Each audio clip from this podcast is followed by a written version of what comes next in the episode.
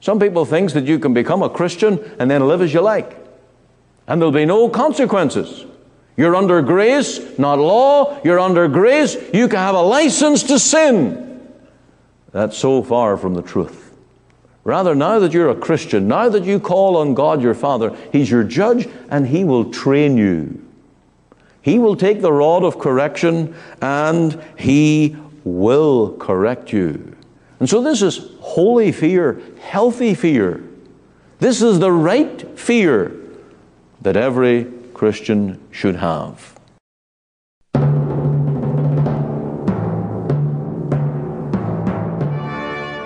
Welcome again to Let the Bible Speak, the radio broadcast of our Free Presbyterian Church, and I trust that today God will minister to your own soul and draw you to himself. We're turning to 1 Peter 1:17 today for our ministry.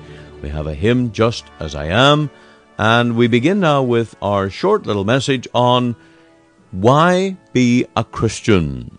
You need to become a Christian because the wrath of God is coming upon every sinner in the world. Wrath is God's indignation against the rebellion of man. It is his righteous anger flowing from his holy nature. Holiness is just one aspect of God's divine perfection. Just as he is perfect love, he is also perfectly righteous and must hate evil. As a sovereign creator over all his creation, God demands obedience from each of his creatures. This caused him to cast out the angels who rebelled in heaven. It caused God to drive Adam and Eve out of the Garden of Eden.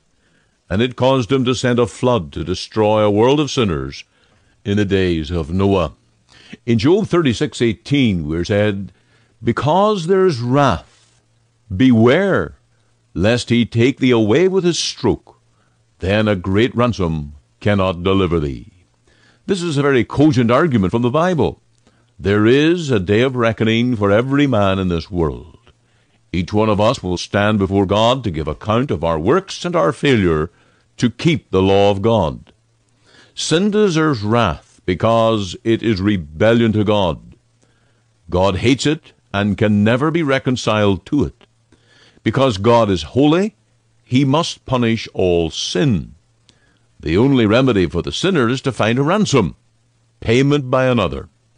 This is where the Lord Jesus comes into the picture, for he has offered a ransom for our sin. He endured the wrath of God in his own body on the tree to turn away God's wrath from his people. Christians are hiding from wrath under the blood and righteousness of Christ. That is to say, they are covered from God's wrath because they are set free from their guilt by the atoning work of Christ at the cross. He is the ransom for our salvation. Through his death we have life. There is no other religion that offers this freedom from sin. Only Jesus Christ as the God-man offered an infinite sacrifice for sin to set sinners free. He died for our redemption and rose again from the dead to declare that our sins were gone in the victory of his power over death and hell. All who seek to flee from the wrath of God for sin must run into Christ as their only refuge. This is well stated in the hymn, Rock of Ages, cleft for me, let me hide myself in thee. No other religion has the remedy for sin as the gospel of Christ. That is why you are called to become a Christian. You need a Savior from the wrath of God due to your sin.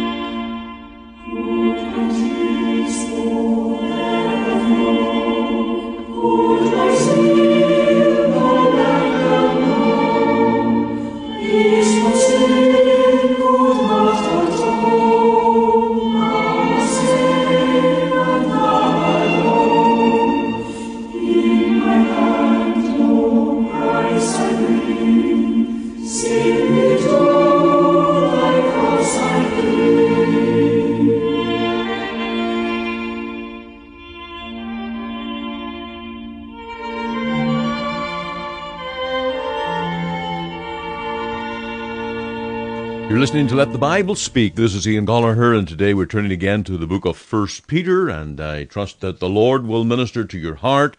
This is a very practical book. It is the book for young Christians, for earnest Christians, for growing Christians, and I trust that you will take this to heart.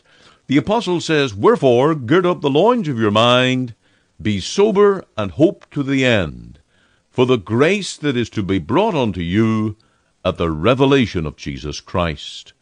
As obedient children, not fashioning yourselves according to the former lusts in your ignorance, but as he which hath called you is holy, so be ye holy in all manner of conversation, because it is written, Be ye holy, for I am holy. And if ye call on the Father, who without respect of persons judgeth according to every man's work, pass the time of your sojourning here with fear. And if ye call on the Father, there's the mark of the test for a Christian. If ye call on the Father, every born again Christian will want fellowship with his heavenly Father. If you are a true child, you will seek to know your Father, to listen to your Father, and to obey your Father. And so I trust you'll take to heart today this message from the pulpit of our church here in Cloverdale on the calling upon the name of the Father. You're familiar with Hebrews 12, 6 and 7. Every, uh, every son whom the Father chasteneth, that's true sons. That, that's God's absolute. He will correct us. Now, Job, he noticed this, and he said, He knoweth the way that I take. When he hath tried me, I shall come forth as gold. And you will learn that God disciplines us for our good, always for our good. And He has a purpose to change us for the better. Now, that's the whole work of God's grace in us. Now, God uses different ways. I'll give you three ways that God can correct you losses, crosses, and bosses. That's three ways.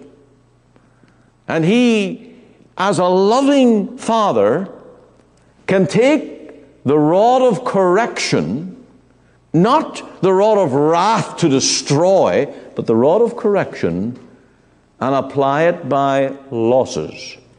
And that hurts. That grieves us. Then there are crosses, burdens that He calls us to carry. Burdens, reproach, opposition, difficulties. And then there's bosses. As far as children goes, God gives you parents to train you. And you are in training as children.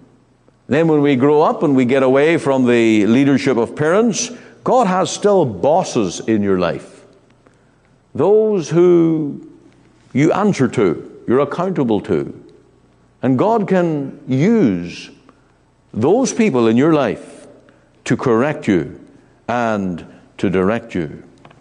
Now, God will always act properly as a father to discipline and train us because He's holy. He's upright. And he will not deviate from the strict righteousness of his own heart.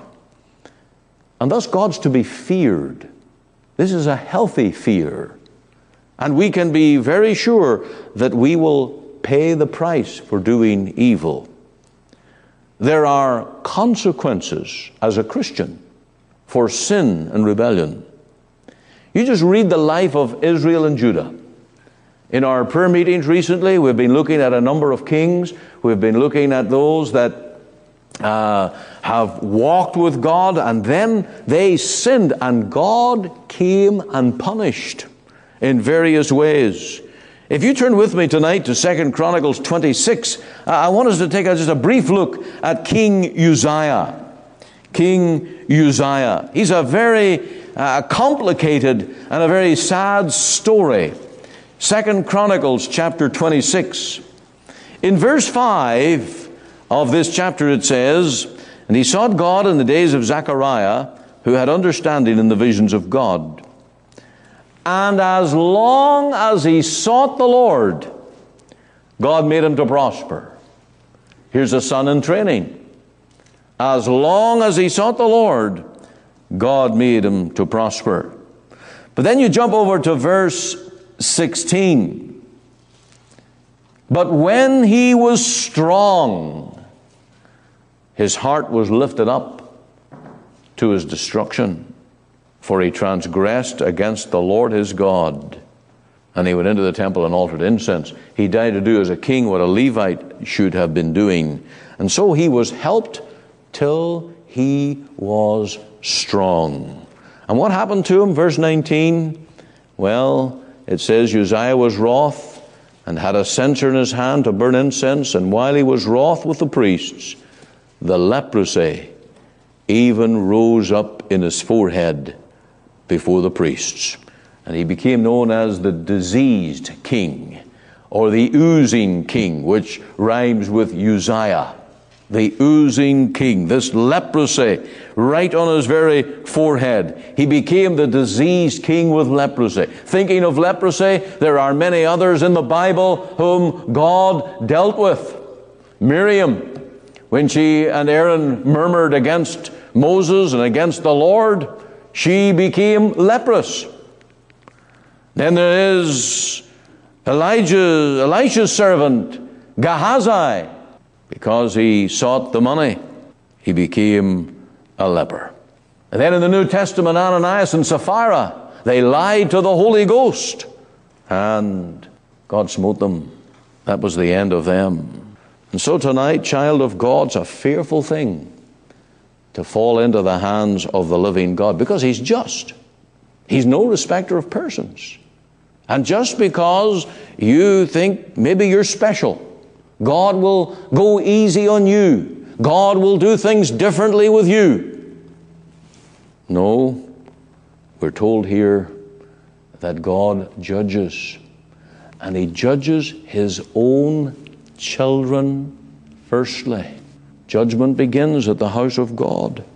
We read in 1 Corinthians 11, uh, that's the chapter of uh, communion and the, the Lord's Supper of those that were disciplined, dealt with, they became sickly, and some slept or died in the church because of their sin. This is a tough word tonight. I'm trying to, I'm trying to lay out the very thing that, that Peter uh, sets out here, that we are to call upon God the Father, who without respect of persons judgeth according to every man's work. Some people think that you can become a Christian and then live as you like, and there'll be no consequences.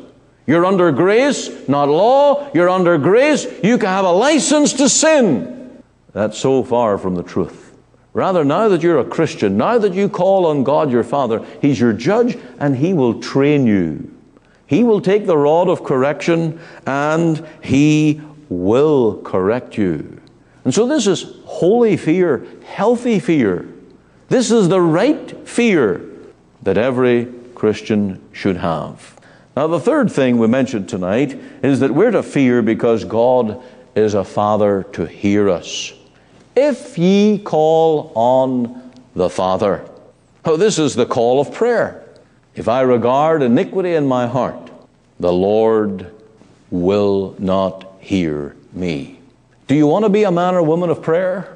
Do you want to be able to go into the closet and plead with God? Then your relationship with God will be one of a, a holy, healthy fear of the Lord and of His Word. And of course, this is the last thing that the child of God wants is to be out of fellowship and out of communion with God to the point where the Lord will not hear us. To get into a state where God will no longer hear our prayers is torment for the Christian. Children will automatically call out to their parents, and they don't want to be abandoned. They don't want to be left to themselves, and therefore we're to fear as obedient children. There was the, the warning of Samuel, if I may turn you to 1 Samuel chapter 8 and verse 18. 1 Samuel chapter 8 And verse 18 And ye shall cry out in that day because of your king, which ye have chosen, you, and the Lord will not hear you in that day. Here is Samuel lamenting that the people want to be like the other nations, they want to have a king. And Samuel is saying that you may have your king. And if you choose a king, you'll get into the place where you will call upon the Lord and he will not hear you. Now, that was very close to Samuel's heart because Samuel was uh, the, the prophet, he was the priest of God, he was the man whom the people would come to and say, Pray for us! Pray for us! And Samuel said, If you choose a king and reject the Lord, then you'll be in the place where God will not hear you. And so, here is Peter's word in this verse 17 If ye call on the Father. Now, you're a Christian tonight. You're a believer in the Lord Jesus. You do pray. You do call on the Father. You will want Him to hear your prayers. You will want Him to hear your cry. I wonder, have you come to this tonight? Uh, then it's time uh, to return unto the Lord and worship Him in godly reverence and fear. It's a holy fear, it's a healthy fear. It's a godly fear. Just as you go into a home and there's a, a family where children respect, honor, obey their parents. That's a happy, healthy home. In a Christian's life, in the life of the church, where we obey, honor, and have a holy respect for God, that becomes a place where God's name is greatly honored. Now, the danger is the more that God blesses us, the more we fall into the very pit of departing from the Lord. Like Uzziah. And until he was strong, God helped him until he was strong. And then he departed from the Lord. I was reading a story of a, a man who had a horse. And when he kept the horse on a paddock that had plenty of room to move around, but very little grass on it. Really, it took a lot of grazing to get much food. And while the horse was in that paddock, it was most friendly, most amiable. And it would come over and rub noses and it would eat out of the, the owner's hand. It was a very friendly horse when it was on the paddock with bare grass. But when the spring came and he opened it up into the, the bigger pasture with plenty of grass, then that horse, whenever he would come to the fence, he would just kick up his heels and he became like an enemy to his owner. He didn't want to be coming and get that bridle on, didn't want to be friendly, but became as an enemy. Now, so often, God's people, the more that God blesses them, the less of respect and honor and fear they pay unto the Lord. I want you to remember this tonight. I want you to take to heart this word of Peter if ye call on the Father, he is to be treated as a judge. And as judge, he must do right. He cannot treat us any differently. He must do right. He's a trainer. He would feel to be a good heavenly father if he did not apply the rod, correct us, steer us in the right direction. And then also, he's a father to hear our prayers. And this is, this is something of a discipline that every parent exercises. And if the child is wayward, if the child is disobedient, if the child will not listen to the parent, then, when the child comes asking, what does the parent say? I'm not listening to you. I'm not listening to you today because you don't obey me.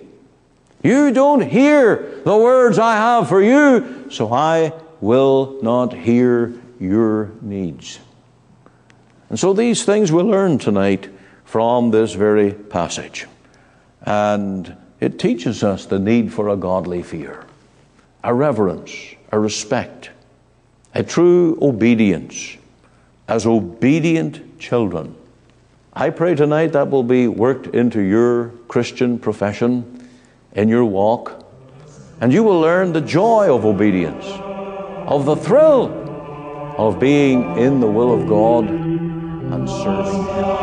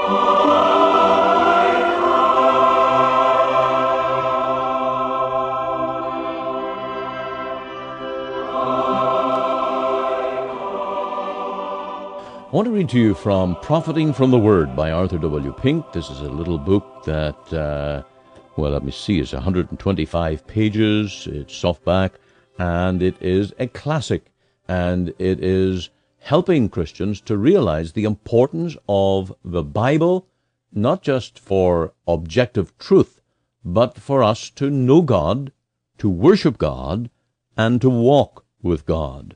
Now, we've been speaking today about the fear of the Lord. And this is something that really comes from taking the Word of God seriously. The Bible works within us a greater fear of God's majesty. It says, Let all the earth fear the Lord, let all the inhabitants of the world stand in awe of him. Psalm 33 8. God is so nigh above us that the thought of his majesty should make us tremble. His power is so great that the realization of it ought to terrify us. He is so ineffably holy, and his abhorrence of sin is so infinite, that the very thought of wrongdoing ought to fill us with horror. God is greatly to be feared in the assembly of the saints, and to be had in reverence of all them that are about him. Proverbs 9.10 tells us the fear of the Lord is the beginning of wisdom and wisdom is a right use of knowledge. Just so far as God is truly known, will he be duly feared. Of the wicked it is written, There is no fear of God before their eyes. They have no realization of his majesty, no concern for his authority, no respect for his commandments, no alarm that he shall judge them. But concerning his covenant people, God has promised, I will put my fear in their hearts, that they shall not depart from me. Therefore do they tremble at his word, and walk softly before him. The fear of the Lord is to hate evil, Proverbs 8.13. And again, by the fear of the Lord men depart from evil. The man who lives in the fear of God is conscious that the eyes of the Lord are in every place, beholding the evil and the good. Therefore is he conscious or conscientious about his private conduct as well as his public. The one who is deterred from committing certain sins because the eyes of men are upon him, and who hesitates not to commit them when alone, is destitute of the fear of God. So too the man who moderates his language when Christians are about him, but does not so at other times, is devoid of God's fear. He has no awe-inspiring consciousness that God sees and hears him at all times. The truly regenerate soul is afraid of disobeying and defying God. Nor does he want to. No, his real and deepest desire is to please him in all things, at all times, and in all places. His earnest prayer is, Now even the saint has to be taught the fear of God, and here as ever it is through the Scriptures that this teaching is given us. It is through them that we learn God's eye is ever upon us, marking our actions, weighing our motives. As the Holy Spirit applies the Scriptures to our hearts, we give increasing heed to that command. Be thou in the fear of the Lord all the day long. Thus, just so far as we are awed by God's awful majesty, are made conscious that thou, God, seest me, and work out our salvation with fear and trembling. And thus are we truly profited from our reading and study of the Bible. You can discover here that so much of our Bible study is really just to harden the heart. It is only when the Word of God pierces the heart and causes us to tremble at the holiness of God that the Bible is doing us any good. One of the best ways to do this is to pray over the Bible. That means when you read a passage and you think about those verses, meditating on them, then pray them back to God and ask the Lord to work these things into your heart, that you become a living fortress with the Word of God fortifying your soul. You're listening to Let the Bible Speak. This is Ian Goligher, and we're moving now to our announcements today. This book, Profiting from the Word by Arthur W. Pink, is available and uh, for a small donation. And if you wish to write us, you can contact us here. The announcements are coming up now, giving you all the detail. Again, thank you for listening to our broadcast here today. If you'd like to hear this program again, or if you would like information about our programming schedules across Canada on various stations, and if you would like the information on how to donate and support this ministry, go to our website, ltbs.ca. Thank you for listening. May the Lord bless you as again we let the Bible. This broadcast speak. comes to you today from the Free Presbyterian Church in Cloverdale, located at 18790 58 Avenue, Surrey, at the corner of 188 Street and 58 Avenue. On our website, you can find gospel articles, links to our sermons, and our gospel booklet called A New Beginning. There you can find a link to our Sunday services that are broadcast online.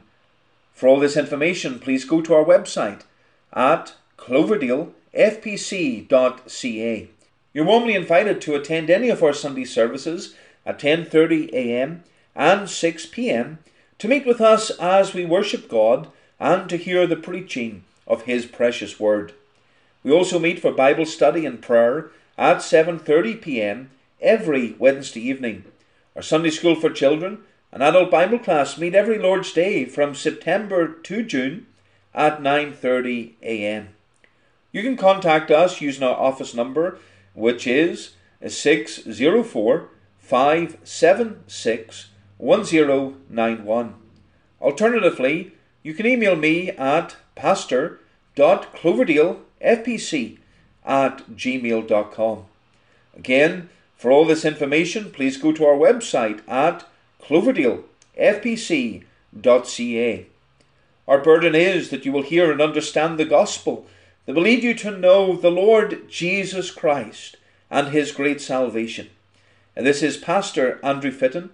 Thank you for listening today, and be sure to listen Monday to Friday at 5 a.m. and 5 p.m.